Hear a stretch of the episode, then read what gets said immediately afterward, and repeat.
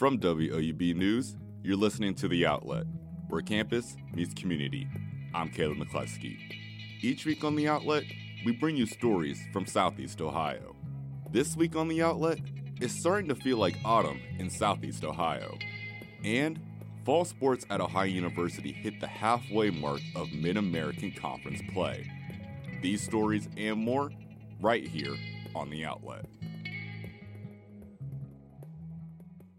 Kendall Wright, a reporter for The Post, Ohio University's independent student run newspaper, recently reported on underage drinking in the city of Athens and how law enforcement responds to it. So, what sparked the story, Kendall? So basically, there's a new chief, and so his name's Nick Magruder, and he kind of took over since Chief Pyle. And a lot of people have been noticing that there's been a lot more underage arrests going around than there ever was before. And so, since I've been with news for three years now, I was pretty familiar with Pyle. I would talk to him a lot, and he said that obviously he knows about underage drinking, he knows it happens, and that obviously things come out of it, but he just wanted to focus on what came out of it, so like fights and stuff. And so basically, people are just thinking maybe there's a relation with the chief or what's going on, so they wanted me to find out. Awesome. So, why exactly is the Athens Police Department focusing more on people who are underage? So with that, obviously, again, it's a college town. Like there's there's things to do in Athens, but we have like so many bars here. So with the drinking, it's just obviously there are a lot of underage people, but the thing is, most of the fights and assaults and issues and everything like that that comes out of people being drunk, it's everyone who's under 21. So it's about like over 95% of people who are doing these things, they're underage and they just don't really know their way yet. And so the police department just wants to prevent all those things from happening. Yeah, and then how many have they at least encountered for this fall semester? So, as of a couple weeks ago, I'm pretty sure the chief told me they had had 42 arrests so far since the opening weekend for underage arrests. Yeah, and then for those individuals who are caught for underage drinking, what is the process for handling that situation from the police department? Yeah, so it could go a number of ways. Like, if so, obviously, again, they're encountering a lot more people than they are arresting. But if they go into a bar and they see a crowd of people who they suspect is underage, a lot of times I've heard that they just grab them, take them out, and then ID them. And if they want, they can cite them or they can let them off with a warning. And also, too, if it's one of those situations where people are fighting, people are causing an issue, if the officer does determine that the person's underage, instead of charging them with like an assault where it stays on their record, they can just charge them with an underage and then they go through a diversion program and it's more of a lesson than just like an immediate here's this on your record forever like sorry. So then for my last question what what exactly is the message that the police department is trying to give to people who aren't of age yet? What is kind of the, the message for that? Yeah, so again, with the last two years being the most freshmen we've ever had, again, officers know. They know people are going to be underage and they know they're going to be out. So they're a lot more firm in the fall semester because they want these underage kids to understand how to act in public and how to act at a bar because as the officers told me, you can pretty much tell who's been in a bar and who hasn't and they just want to keep a firm line and help these kids understand that you can't just go crazy because you're at college. And so that's why too a lot of the officers like to cite kids with underage instead so then they can go through this program and then they can kind of learn like don't act like that. And so a lot of people are thinking officers are just like, "Oh, I'm going to ticket you tonight." And it's really not like that. Like I said, obviously people can be ticketed just because they might seem underage, but a lot of the times, a lot of these issues, they just don't want these kids to hurt themselves or hurt others. That was Kendall Wright from The Post. This segment is a part of a collaboration between Ohio University's longest running independent student run newspaper and WOUB Public Media. The reporting was done by The Post, and the audio is brought to you by the production team at WOUB. To read Kendall's full story, visit thepostathens.com slash special projects. Fall weather has finally moved into southeast Ohio as the leaves begin to change colors. WOUB lead forecaster Emily Dietz joined us to talk about fall foliage and the upcoming weather for the region. So, Emily, homecoming was this weekend, and for me personally, it was very chilly outside. And I would say that from the weather we were having the last time we talked, it was a little bit humid still, is a little bit hotter, but now it's really, really cold. So, we can kind of talk to us about that. Yeah, so I agree. It got really cold this weekend. I was breaking out the jackets. I was like, yeah. man, I kind of left this at home. I need to go back and grab it. But yeah, we had just a major cold front that really swept through. And part of the reason we also saw that rain was that cold front hit right up against that warm air and caused it to create those clouds and create that precipitation that we saw that luckily held out, I heard, for homecoming this past weekend, which was pretty nice. Otherwise, it would have made things a lot colder and a lot more miserable for a lot of people around. But yeah, we're still seeing the effects of that cold weather. Actually, it's been in the 60s all week. Partly cloudy skies off and on here and there, but definitely feeling like those fall days. And things are actually going to warm up a little bit later this week. Uh, we're anticipating a warm front sort of moving through on Friday, so we'll be back up to 79 but unfortunately, it's not gonna last very long. So if you really like those warmer temperatures, uh, and I hate to break it to you, but unfortunately, that's just not gonna hang around because we have a cold front moving in right behind it that's gonna come sweeping in pretty quickly. So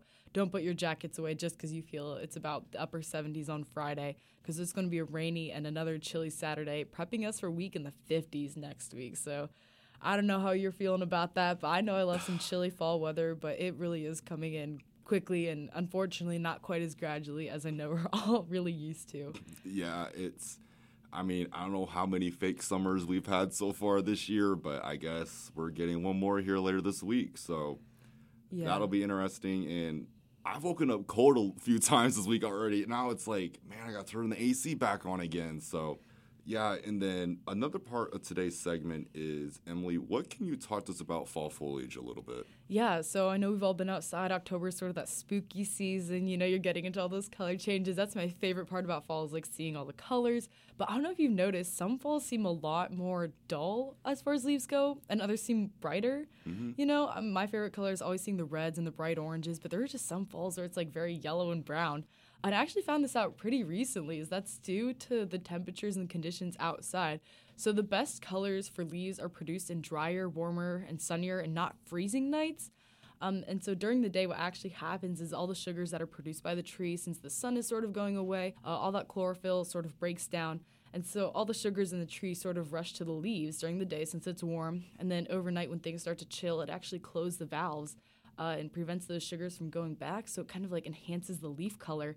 So during the day, those sugars are produced. And when you have a lot of sugar, it makes those bright colors, specifically those dark reds and those purples.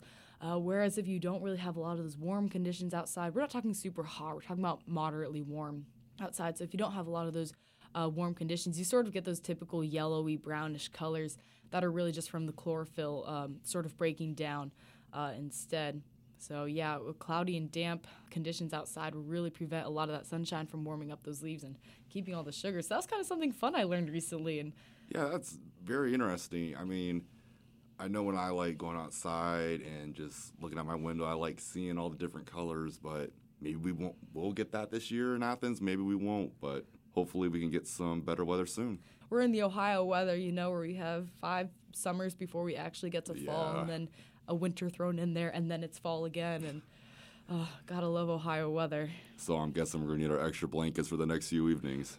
Oh yeah, oh yeah. But hopefully that'll mean nice leaf color as well, since we're having those weird warm days going mm-hmm. on, and that'll be nice. To at least take a nice little stroll outside, bundled up at least. But maybe go through Hocking Hills a little bit, at least down here in Southeast Ohio, or up to the ridges, or even Stroud's Run, because uh, those colors are absolutely gorgeous in the fall. I don't know if you've been out to Stroud's. Not recently, no.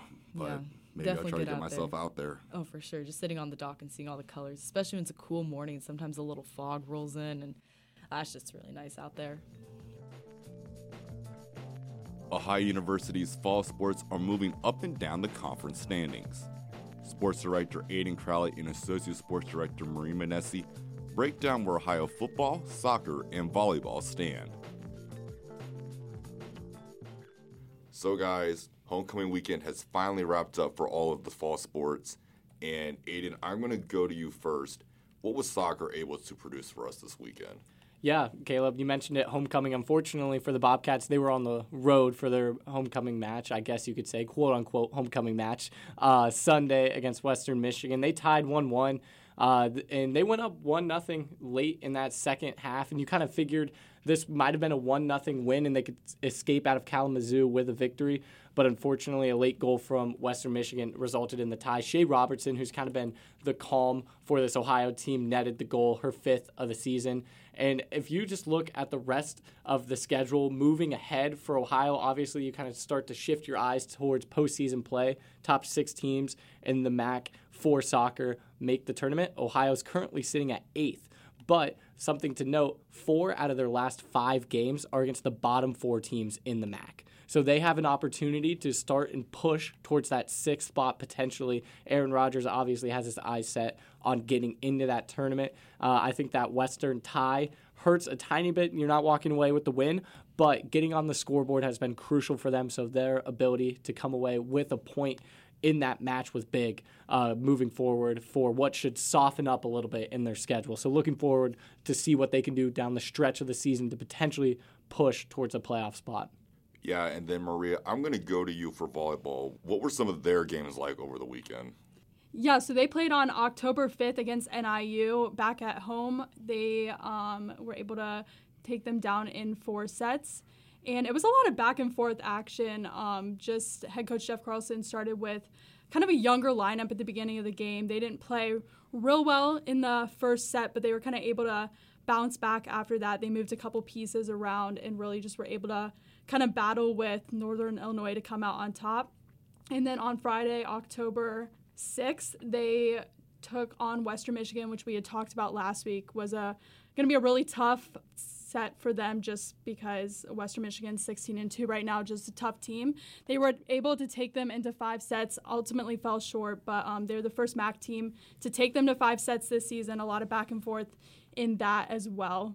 Looking ahead, they host Bowling Green on October 13th and 14th, which will be really interesting. Ohio right now sits third in the MAC, like Aiden mentioned, kind of looking, same thing for volleyball, looking ahead towards postseason just a little bit. Right now, they're four and three in the conference, just sit at third in the MAC East. So it'll be kind of interesting. Bowling Green's below them with a one and five conference record, but they're back home this weekend, back in the convo, which should be should be good for them. Yeah, and then Aiden, I'm going to swing back on over to you. Ohio football, Kent State. I was there at the game, but I want to hear from you. what was this game all about? Yeah, Caleb, I actually saw you racing at oh, this yeah. game.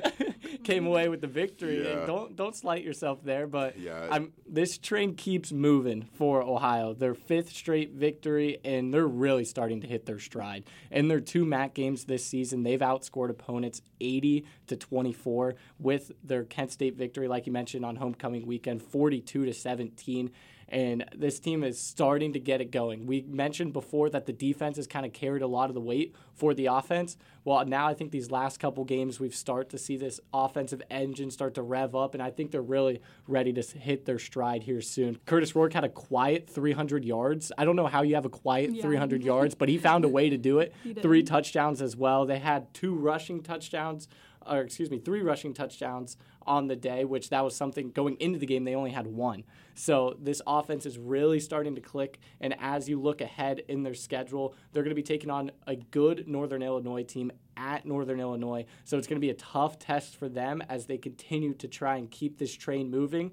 But with the confidence and the level they're playing at right now, it feels like the sky's the limit for this team right now.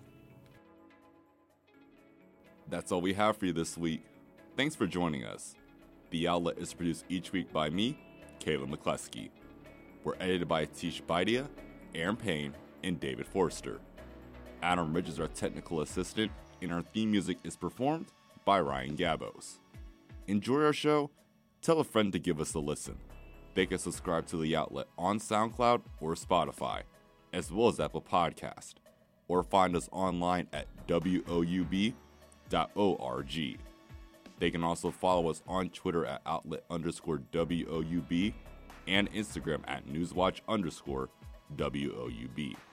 We'll be back next week with more stories from Southeast Ohio.